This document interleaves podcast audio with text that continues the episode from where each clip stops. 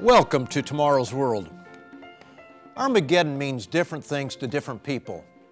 Some understand it to refer to a great war, usually involving nuclear weapons. Others think of it in broader terms, such as a giant asteroid striking and devastating the Earth. What each has in common is a belief in some kind of future cataclysmic event that will end life on this Earth as we know it. But where does this term come from? And is it something that you should be concerned about? Many understand correctly that the term Armageddon comes from the Christian Bible, but relatively few have actually read what the Bible says regarding this word.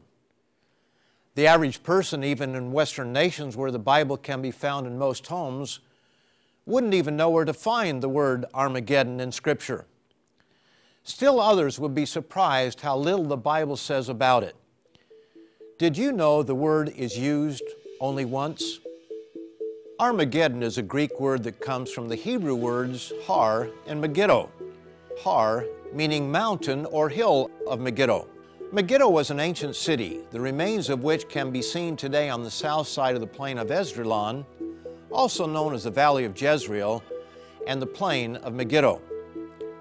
This very large valley in modern-day Israel has been the scene of many historic battles, and according to the Bible, will play a role in a future battle that will make all other wars pale in comparison.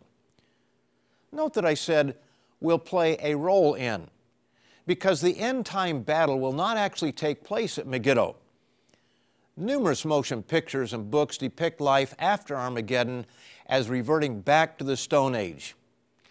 Albert Einstein famously put it, "I know not with what weapons World War III will be fought, but World War IV will be fought with sticks and stones." Is there going to be a literal battle of Armageddon? And if so, who will be the combatants? What will be the outcome? What are the implications for the world and for you as an individual and for your loved ones?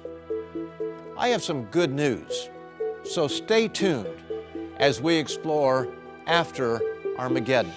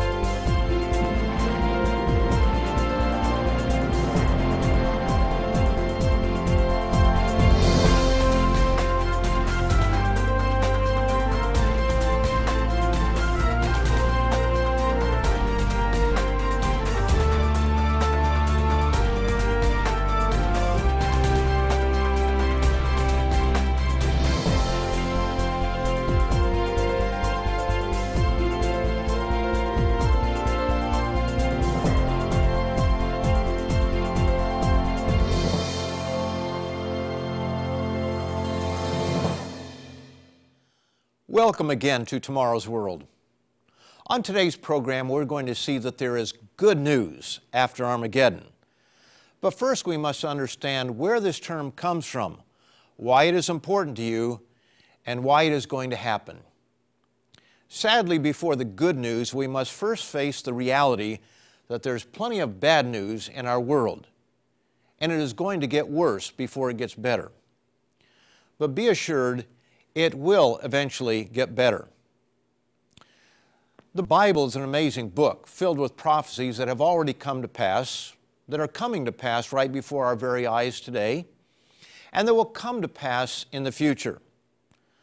For example, when we read in the 12th chapter of the book of Zechariah, it describes the state of the city of Jerusalem right now. And what an amazing prophecy. "Behold, I will make Jerusalem a cup of drunkenness to all the surrounding peoples when they lay siege against Judah and Jerusalem. And it shall happen in that day that I will make Jerusalem a very heavy stone for all peoples. All who would heave it away will surely be cut in pieces, though all the nations of the earth are gathered against it." From 135 AD until 1967, the Jews, referred to as Judah in this passage, did not control Jerusalem. But this scripture clearly predicted that there would come a time when Jerusalem would be a very troublesome place for the world, and the Jews would be there at that time. Further, that it would be so troublesome that all the nations of the earth will gather together against it. My friends, we are living at that very time. Jerusalem today is the home of three major religions: Judaism, Islam, and Christianity. When Zechariah wrote his book around 500 BC, there was only one. Christianity came along in the 1st century AD, and Islam would not exist for another 600 years. It is here in Jerusalem that Abraham was sent to offer up his son Isaac, that Christ was crucified, and that Muslims believe Muhammad made a miraculous night journey into heaven. The one thing that all three of these religions agree upon is that Abraham was tested by God to see whether he would put his son before God. He was instructed to travel to Mount Moriah to offer him in sacrifice. God later prevented him from doing so once he knew that Abraham would put him, that is God, first. The Bible teaching is that the son that Abraham was to offer was named Isaac. Muslims believe that it was Abraham's other son, Ishmael, that was to be sacrificed. But all agree that the location of Mount Moriah is known as the Temple Mount, and is today where you will find the Islamic Dome of the Rock and the Al-Aqsa Mosque. This was also the location of the Jewish temples built by Solomon and Zerubbabel. And this sacred ground is not far from where Christ was crucified. I think you can see the problem here. But there is a further problem, and that is the sins of mankind in general. Arabs and Jews are not the only ones who can't get along. Christians have fought Christians down through the centuries in some of the bloodiest wars on record. Even today, Muslims are killing Muslims. Other wars go on today as tribe fights tribe in parts of Asia and Africa.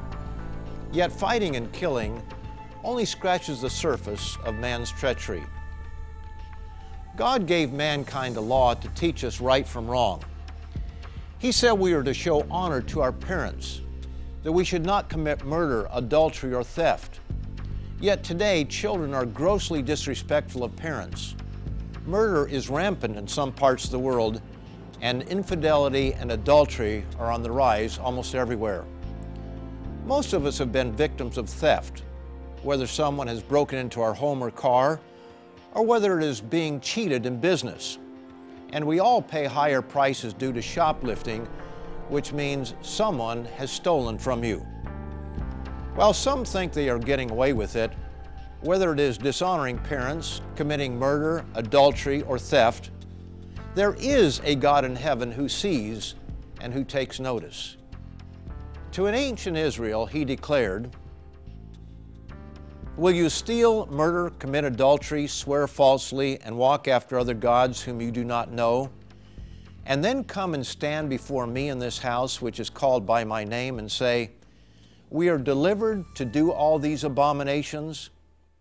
Yes, God takes notice of our behavior, and the violation of His laws is called sin.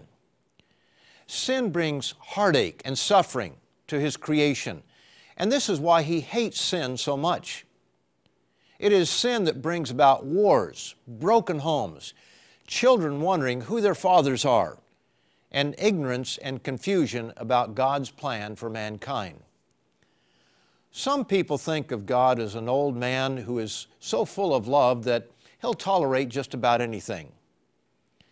Now, yes, He is full of love, and that is why He won't tolerate bad behavior forever. Instead, He will punish bad behavior to encourage good behavior. The prophet Isaiah described God's punishment. "I will punish the world for its evil, and the wicked for their iniquity. I will halt the arrogance of the proud, and will lay low the haughtiness of the terrible. Therefore I will shake the heavens, and the earth will move out of her place, in the wrath of the Lord of hosts, and in the day of His fierce anger." The Bible tells us that we are going to get ourselves into so much trouble that all life would be extinguished from the earth except for God's intervention. For then there will be great tribulation, such as has not been since the beginning of the world until this time. No, nor ever shall be. And unless those days were shortened, no flesh would be saved, meaning saved alive. But for the elect's sake, those days will be shortened. This is when God will step in to save the earth. One would think that we would appreciate that intervention, but such is not the case. There is a spirit being known as the devil and Satan who has so deceived us that we will actually fight Jesus Christ when he returns to save us from our own folly. And here's where Armageddon comes in. Revelation, the 16th chapter, describes a time in the future when unclean spirits will possess a charismatic religious figure and a powerful political figure who will, by means of miraculous powers, influence the rulers of the earth to gather them together to fight Christ at his return. And where are they gathered together? Let's read it in Revelation, the 16th chapter. For they are spirits of demons performing signs which go out to the kings of the earth and of the whole world, to gather them to the battle of that great day of God Almighty. And they gathered them together to the place called in Hebrew Armageddon. Notice that the name of the battle is the battle of that great day of God Almighty. Here is the only use of the word Armageddon in the Scripture, and it refers only to the location where the armies gathered together before going up to Jerusalem. Now, before we get to the good news after Armageddon, let's notice the outcome of this great battle. In Zechariah, the 14th chapter, it describes the day of the Lord, that is, the time of God's wrath. In all, the day of the Lord lasts for a period of 1 year. But Zechariah brings us to the conclusion of that time. Behold, the day of the Lord is coming, for I will gather all the nations to battle against Jerusalem. The city shall be taken, the houses rifled, and the women ravished. Half of the city shall go into captivity. Note that Jerusalem today is a divided city, the greater part being Jewish, but with an increasing population of Arabs and other non-Jewish inhabitants. Since the latter are having more children, it is only a matter of time before there is an equal number of Jews and non-Jews. And it is clearly the Jewish side of the coin that will be considered the enemy of these nations. This is when God will intervene. Then the Lord will go forth and fight against those nations. And in that day his feet will stand on the Mount of Olives, which faces Jerusalem on the east. And the Mount of Olives shall split in two, from east to west, making a very large valley. Half of the mountain shall move toward the north, and half of it toward the south. And note, the Lord shall be king over all the earth. This horrendous battle will be no real contest, as puny man will not be able to defeat his Creator. And this shall be the plague with which the Lord will strike all the people who fought against Jerusalem. Their flesh shall dissolve while they stand on their feet. Their eyes shall dissolve in their sockets, and their tongues shall dissolve in their mouth. On the surface, we might view this as bad news. It certainly is not pleasant to contemplate, and it is sad that our world is going to come to this. But what follows is the best news that we could ever imagine. In fact, most people would consider it impossible. Genuine, lasting peace. A peace that goes beyond the mere cessation of war. But before that comes to pass, two things must happen. If you would like to discover more about how this topic impacts your life, visit us online at www.lcgcanada.org to read our featured literature free of charge.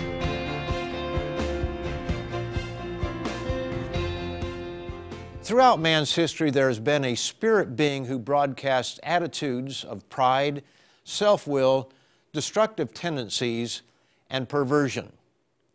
This is the major reason why the world is in such a mess and why it is only getting worse. This spirit being, known as the devil or Satan, is directing the course of this world. And you he made alive who were dead in trespasses and sins, in which you once walked according to the course of this world, according to the prince of the power of the air, the spirit who now works in the sons of disobedience. When we understand the reality of this wicked spirit and his presence in the world, we can understand some of the source of evil thoughts entering our minds. We can understand why, in spite of man's best intentions, we cannot find the way to peace. Only after Satan is removed will there be peace, and that is exactly what the Bible tells us is going to happen. Then I saw an angel coming down from heaven, having the key to the bottomless pit, and a great chain in his hand. He laid hold of the dragon, that serpent of old, who is the devil and Satan, and bound him for 1,000 years. And he cast him into the bottomless pit and shut him up, and set a seal on him so that he should deceive the nations no more, till the 1,000 years were finished. The removal of Satan is the first thing that must happen for us to have peace. But there is something else that is needed. We are told in the Bible that man simply does not know the way to peace. In short, mankind must be taught a better way. And that is exactly what the Bible reveals is going to happen.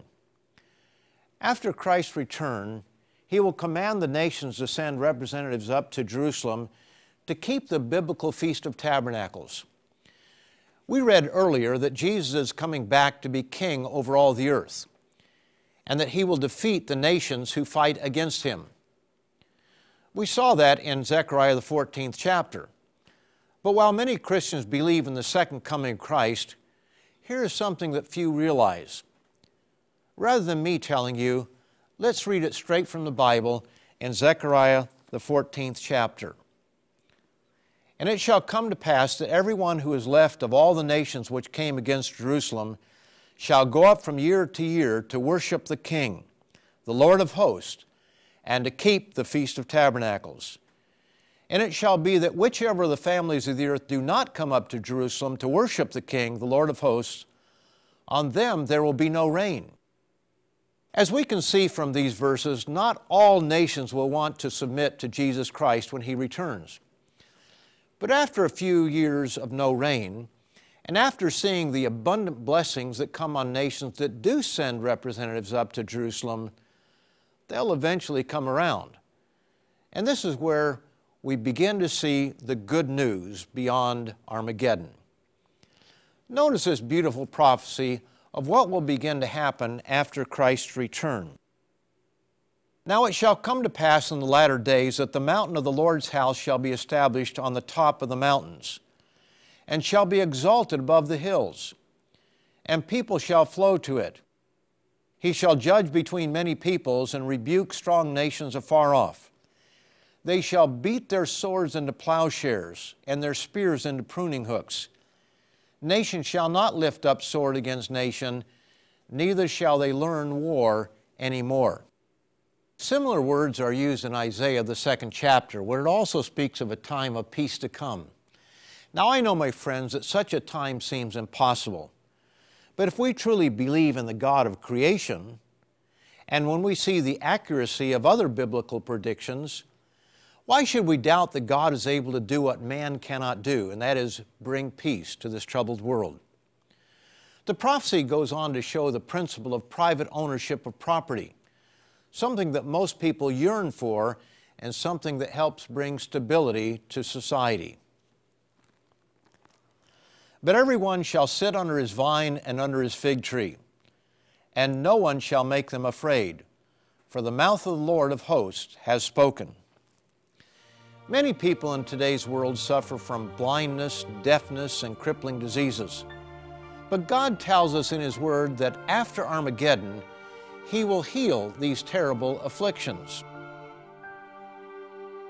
Then the eyes of the blind shall be opened, and the ears of the deaf shall be unstopped.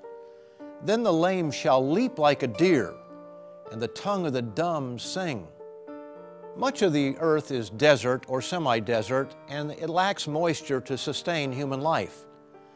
But the one who controls the weather tells us through his prophet that deserts are going to be turned into beautiful gardens. The wilderness and the wasteland shall be glad for them, and the desert shall rejoice and blossom as the rose. It shall blossom abundantly and rejoice, even with joy and singing. For waters shall burst forth in the wilderness, and streams in the desert. The parched ground shall become a pool, and the thirsty land springs of water. In the habitation of jackals where each lay, there shall be grass with reeds and rushes. Can you imagine, my friends, the Gobi Desert and the Sahara Desert bursting forth with vegetation? This program is titled Tomorrow's Road for a reason. Near the opening of this program, we always show a contrast between today's world and the world after Armageddon. Instead of pollution, we will have clean water. Man will learn to mine the earth and build industries based on care for our environment. And when Christ returns, he will deal with those who carelessly destroy the earth because of human greed. Then the seventh angel sounded, and there were loud voices in heaven saying, "The kingdoms of this world have become the kingdoms of our Lord and of his Christ, and he shall reign forever and ever. The nations were angry, and your wrath has come, and the time of the dead that they should be judged, and that you should reward your servants, the prophets and the saints, and should destroy those who destroy the earth." Yes, Christ is going to come back and stop the destruction of the earth and stop mankind's madness. His return will usher in a new age of prosperity and peace. He will heal the sick and teach mankind the laws that govern good health. Many of these laws can even now be found in the Bible, but men pay little attention to them. We're told in the Scriptures that this rule of Christ will last 1,000 years. At Christ's return, those who have been faithful to him during this lifetime will be resurrected to eternal life, but not to some form of eternal retirement. How empty and boring that would be. No, God's servants are called to rule with Christ on this earth as kings and priests, rulers and teachers. In today's world, rulers are often chosen by popular vote, by strong-armed men and women who gain and maintain power by corrupt means. The great Chinese philosopher Confucius recognized the damage this poses to society, and he suggested rulers and civil servants should be chosen based on qualifications and fitness to rule. And that is exactly what Jesus Christ is in the process of doing. He is developing godly character in those chosen today who choose his better way of life. Paul explains this in Philippians, the 2nd chapter. "Let nothing be done through selfish ambition or conceit, but in lowliness of mind let each esteem others better than himself. Let each of you look out not only for his own interest, but also for the interest of others. Let this mind be in you, which was also in Christ Jesus." Just as Jesus came to serve mankind, so we are to develop the same servant attitude. As he instructed his apostles, "You know that the rulers of the Gentiles lord it over them, and those who are great exercise authority over them. Yet it shall not be so among you. But whoever desires to become great among you, let him be your servant. And whoever desires to be first among you, let him be your slave, just as the Son of Man did not come to be served, but to serve and to give his life a ransom for many." Those true followers of Jesus Christ who learn to have this attitude today will be leaders after Armageddon, when he becomes ruler of the earth. And those of you watching this program who understand these things and respond to this knowledge are being given an opportunity to be one of those rulers. However, as Jesus also said earlier in this same chapter, "For many are called, but few chosen." He also gave a parable in which a man came to a king's wedding without a proper wedding garment. This was a parable about those who would be invited into the kingdom of God to rule with Christ at his coming. This man thought he could come just as he was, without properly preparing for the kingdom. What was Christ's response? Bind him hand and foot, take him away and cast him into outer darkness. There will be weeping and gnashing of teeth, for many are called, but few are chosen. For those who do properly prepare themselves, there will be a glorious future helping mankind learn the way of peace and harmony for 1,000 years. But this is not the whole story. Time does not allow me to fill in all the details, so we'll have to wait for a later program to do so. If you would like to learn more about the world after Armageddon, go to our website, which will be shown momentarily, where you can read our informative booklet, Armageddon and Beyond. And be sure to come back next week at the same time and station, when we will bring you more good news about tomorrow's world, the time after Armageddon, and how you can have a part in the rule of Jesus Christ when the world will be taught how to live in peace and harmony. See you next week right here at the same time. Until then, goodbye, friends. If you would like to discover more about how this topic impacts your life, visit us online at www.lcgcanada.org to read our featured literature free of charge.